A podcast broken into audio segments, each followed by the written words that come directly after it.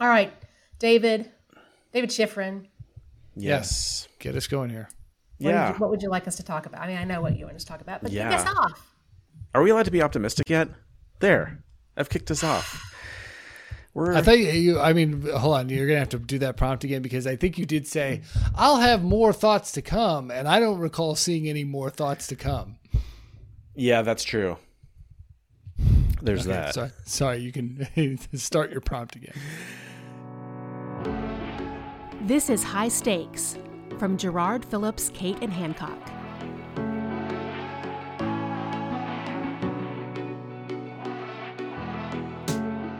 I I wanted to talk about optimism and it's it's kind of funny because I was here here's the here's the unexpected prompt. I was starting to feel more optimistic about life in general. And then, you know, the Atlanta shootings last week was horrific. And then the shooting at the King Supers in Boulder was horrific. And then I was scrolling through the New York Times and it's like, oh, so they've identified the shooter and they've identified the victims and I'm scrolling through. I'm like, well, shit, there it is. He was born in '99, which is the year of Columbine, and he went to my high school, which has no bearing on me whatsoever. But uh, just like, what? We're we're doing this again. So we finally have something to like. It's bright and sunshiny out there, and feeling better, and getting vaccinated, and my kitchen reno is 98% complete and now we're back to real life, which includes people wandering through stores, murdering each other.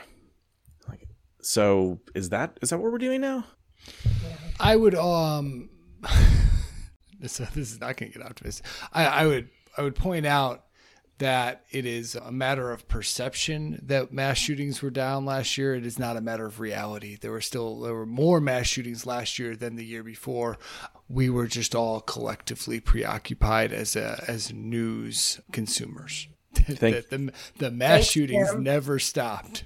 Thank you, statistics, Tim, for that. Yes. Well, I have what I'm calling hanxiety, which is hope plus anxiety That's good. equals hanxiety. I'm hopeful. So, I mean, I don't know that it anyone cares that I share this information, but I've gotten one of my two vaccine shots, Nice. which I'm super excited about. One of those drive-through clinics, and it was very, doop, doop, doop, very organized. I had to go a little farther out from Nashville into a rural community, but I was happy to do that to get that taken care of. And so I think, you know, now we have guidance from the CDC. So fully vaccinated people can visit their unvaccinated family and friends without restrictions as long as you're in a single household with one other family. Okay, got that. But it's like it's only it's a little bit confusing, but there's lots of exceptions and we're still trying to figure out what the variants mean. So I don't know. Hopeful. What about what about the you, you mentioned guidance? Do you guys feel like there's again perception versus reality? Do you do you think we are in a moment where we have better guidance legitimately? Like is there more clarity sort of top down? I think we have more vaccines. I think we have m- m- more of them, and there's some greater clarity. I mean, I think that there there are like concrete steps that have been taken over the last couple of months to ramp up production and to you know right size how the distribution to the states is going. But I don't I don't think that on a state by state level that the process is considerably clearer than it was. I think that we have more vaccines, and so we're moving through the supply, or we're we're ramping up in supply and, and being able to move through the stages quicker. Yeah, Nashville had a max vaccination clinic Saturday where they vaccinated 10,000 people uh, in Nissan Stadium, home of the Titans, which was great to see. They and they used every single dose, is my understanding. Uh, they had like 100 left over, and they did a, an all call, and they were able to you know get those taken care of, which is which is encouraging. I know there's I know we're sort of getting through the the uh, number of people that are really really want the vaccine. We haven't sort of gotten to the people that are hesitant yet. Obviously, they're just sort of holding back and waiting to see. But if you see today's news, Krispy Kreme is giving away free donuts if you sh- if you show up with your COVID vaccination card through the end of the you, you can go every single day and get a free donut if you bring your vaccination card through the end of the year thank you, Krispy Kreme. Um, and they're also doing an incentive for their own employees to, to be vaccinated. So I'm, I'm hoping that we see, because that's kind of fun, right? But is, is someone really going to go to Krispy Kreme and get a donut every day for, until the end of the year? I, I doubt it, but but it's sort of it, it, gets people talking about it, and it's cool. So that does give me it makes me kind of laugh, chuckle a little bit, which we all need a, good a good laugh. And maybe I might stop by. I do like their just just plain glazed ones are my favorite if I'm going to eat one. Yeah, they they like melt in your mouth. They're great. I, you know, Kim, to your point though, the vaccine, the mass vaccination event was cool. My wife volunteered there. She ran one of the lanes and she said it was amazing. It was just great. It was exhausting. It was fun. It was cool. Everybody was enthusiastic and excited. Like they were so grateful. Everybody was partying in a very friendly vaccine, you know, sort of like stay in your car way. So I, they, and like know, the Miami way of of, uh, of celebrating. Yeah, but that's the other part of this, right? Is that now we're every we have vaccines and so the people who aren't getting vaccinated are like oh well this is over. Let's just go let's go to miami. And then there's also data out there that's showing that people who are not vaccinated or less likely to get vaccinated are more likely to go do things that they shouldn't be doing. Like people who are getting vaccinated are more hesitant still feel a little bit less safe and people who aren't vaccinated are are more likely to go out and visit friends and and apparently go to Miami. So there's still I I'm almost wondering if there's not even more tension, even if it's not as visible in. Is it just sort of belligerence? You think, in some ways, just sort of I, I don't know. I, I we're all ready to get out. Out. What is what does out mean? You know what what does that look like? What does it feel like? Do what does it mean? I like what is what is out gonna what is it gonna feel like? Is it I can go to a concert now? Does that you know, or I can go like some people haven't even been to a restaurant in this this entire time. So one man's safe is another man's you're you're endangering me, right? So I, I well, that's so that's where I think, and I think this circles back to what, what you were saying, Schiff, is that I think that's the shift here over the next couple of months, which is basically like if we all get vaccinated, then I'm going to feel like personally is I'm going to I'm going to run through the tape on the pandemic. I've held out this long. I've tried to, you know, make the right decisions. I have not stayed exclusively in my house for a year, but I think relative to most people, I've probably been on the, the high end of trying to trying to play it the right way. And what I think that a lot of people, I won't necessarily advocate for this point of view, but I think that once in the next couple of months, once we're at a point where uh, vaccines are readily available to all adults, I am not going to feel like any, I am not going to feel any of the obligation that I have felt over the last year plus. Part of what's driven my behavior is a feeling of obligation. I'm not likely to die of COVID. I didn't want to be a disease vector. I was trying to play my part. Once the vaccines are widely available, I am going to feel like I have gotten the vaccine. I have done my part on public health over the last 14 months. And if you haven't, and you're not going to, and you get it, tough break. I, I totally agree, Tim. I, and, you know, and, and interestingly, sort of, sort of the, the health system angle to that is I'm hearing of some some health systems who are sort of putting their money where their mouth is on that particular issue. So if you if you decide you do not want to get vaccinated, if you refuse uh, to get vaccinated, and you get sick, and you get COVID, then we are not going to be giving you any. You're going to have to take your own days off right? That, and that would be true if you had the flu. It would be true if you had anything else. I think, right. and, and, and that's not today. I'm not advocating for any of this today because vaccines right. are still, you know, being rolled out. There's st- there's we're still in a moment of relative scarcity, but very soon we're going to be in a moment of relative abundance on vaccines. And anyone who's holding out, it's on them. I feel like there are a lot of people who have done this the right way for a long time in the interests of themselves and of public health.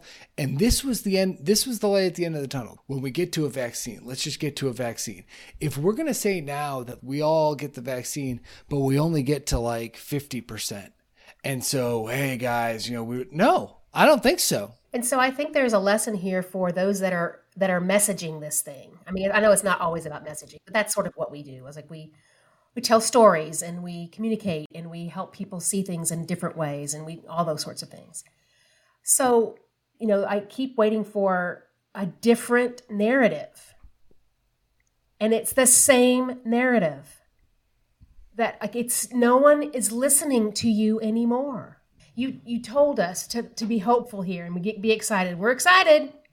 I, am ready. And then it's like, but but now well now hold on there, horsey it's like, come on. I, I, I just think at that if, if we are two months from now, three months from now, with the same message from the CDC, I'm going to be super annoyed. I've got three cruises scheduled over the next year, and I want to go.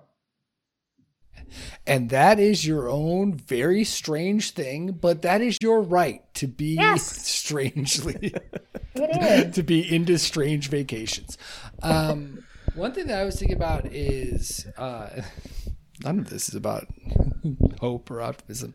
I don't need to send you notes, Tim, because this is this, this is... is your problem. Like if you just sent us notes, could have probably stayed on message. If you'd framed the conversation a little bit. Uh, no, so I've been thinking um, in our world here that sort of hospitals and health systems, the, the healthcare industry has been in a state of relatively suspended animation if we think about the like business stuff of healthcare for over a year and i just think it's going to be the wild west when, when we get through the pandemic i think on a lot of things you know the the the momentum on sort of m&a and uh, you know Shiffrin, you spent a lot of time yes. talking to people about this uh, was the story on that was starting to kind of fall apart right before the pandemic in the popular conception of it. Like the, the stories that people had been telling about why consolidation was good were being examined in a way they had not been before.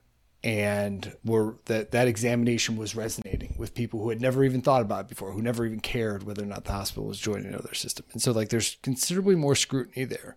That's one thing. There's all of these like price transparency Cures Act interoperability stuff that like people are broadly dragging their feet on and that the consumers are fed up with. You've got, I mean, I, like if you think about it from a perspective of a nurses union, I would be ready to go to war. Like I, I would be ready. I would say I'd look at the last year and say nurses are the most trusted people in America. Let's go mobilize all of them. And I think that they've got a story that is that they've been telling for several years whether or not it was accurate in in individual locations and has been broadly shown to be accurate over the last year and like so all of these business issues are swirling around an industry that has been in suspended animation for more than a year and also has been like benefiting from considerable money that, that has been floated to them by the federal government that won't be there in 2021. I think there's a reckoning coming for hospitals and health systems, and I'm not certain that a lot of them are braced for it. That's interesting because I have a little bit different perspective that's less negative. Good. Okay, great. That, uh, um, another perspective of, is welcome. So this idea that during the pandemic, and our surveys that we've done, the, the three national surveys that we've done over the past year, have shown. I mean, not only uh, you know our nurses and doctors, you know, the most trusted voices uh, by far, but also the rep- reputations of health systems and hospitals that themselves have risen dramatically. Don't you think that's what do our health systems Sorry. do with that? What what do our health systems do with that? Halo effect that has been created by how hospitals have stepped up during this pandemic. What do they do with that? You know, hopefully they do something with it. You know, the relationships they've built with legislators, the uh, the relationships that they've uh, of trust that they've built in the community over this time. What do they do with, with that information, and what they what do they do with that bump? Do they let it slide? Do they do they stumble out of the gate here? I hope not, um, but there's there's wonderful opportunities to take advantage of the perceptions that people have about folks in the healthcare space. I, I do think they're they're. I think we're at that. You know, as we've said, like every month, we're at an inflection point. It's like you know, I'm tired of hearing that too. But we are as we're coming out. So there, I think there's health systems that are still deep in COVID and can't think about anything else. But there's health systems right now that are thinking of everything but COVID and there's a spectrum of all of those in between. And so, uh, where are you on that spectrum, and and what do you do next is really important. It's really important, and I think some are going to stumble and some are going to shine in this moment. I think yeah, yes, I hope so. I hope I, I hope you're right. I, I guess I'm thinking that my perception broadly of the industry is that people are, you know, this idea of when are we going to get back to normal? Can we just yes. get back to normal? And I feel like there are a lot of people in healthcare who are thinking about getting back to 2019 thinking. and I think that that is going to backfire in a big way. You're right that the halo effect extends to hospitals and, and health systems. I I think it's flimsier than it is to, for the the people, sure. the doctors and nurses. But I also think that if you're a hospital that is finding yourself sort of dissembling on price transparency or like you can get away with being distracted right now like that is a perfectly reasonable excuse and people will hear it but all of these things are trending one way and yes. it is to greater transparency greater interoperability greater you know consumer power and so if you're not going to come at it from that lens from that angle I, I think it's going to be rough. And, and I would agree. And I think people know more about the inner workings of hospitals now than right. they ever have, and, and and want and want that level of detailed information uh, more than ever before. Now, will will that fall away? Will people want to talk about something else? Maybe, but we've let them see inside in ways that we never have before. And so, you know, let let's try to find the right way to continue that. Let's not, you know, close the doors and like put up barriers again. We we're in a, in a in a nice place. Let's let's figure out a way to make that better and not be negative Nellies, Tim Stewart. I don't. I mean, I think that that's fair. I don't. I don't have any. I don't have any retort to that.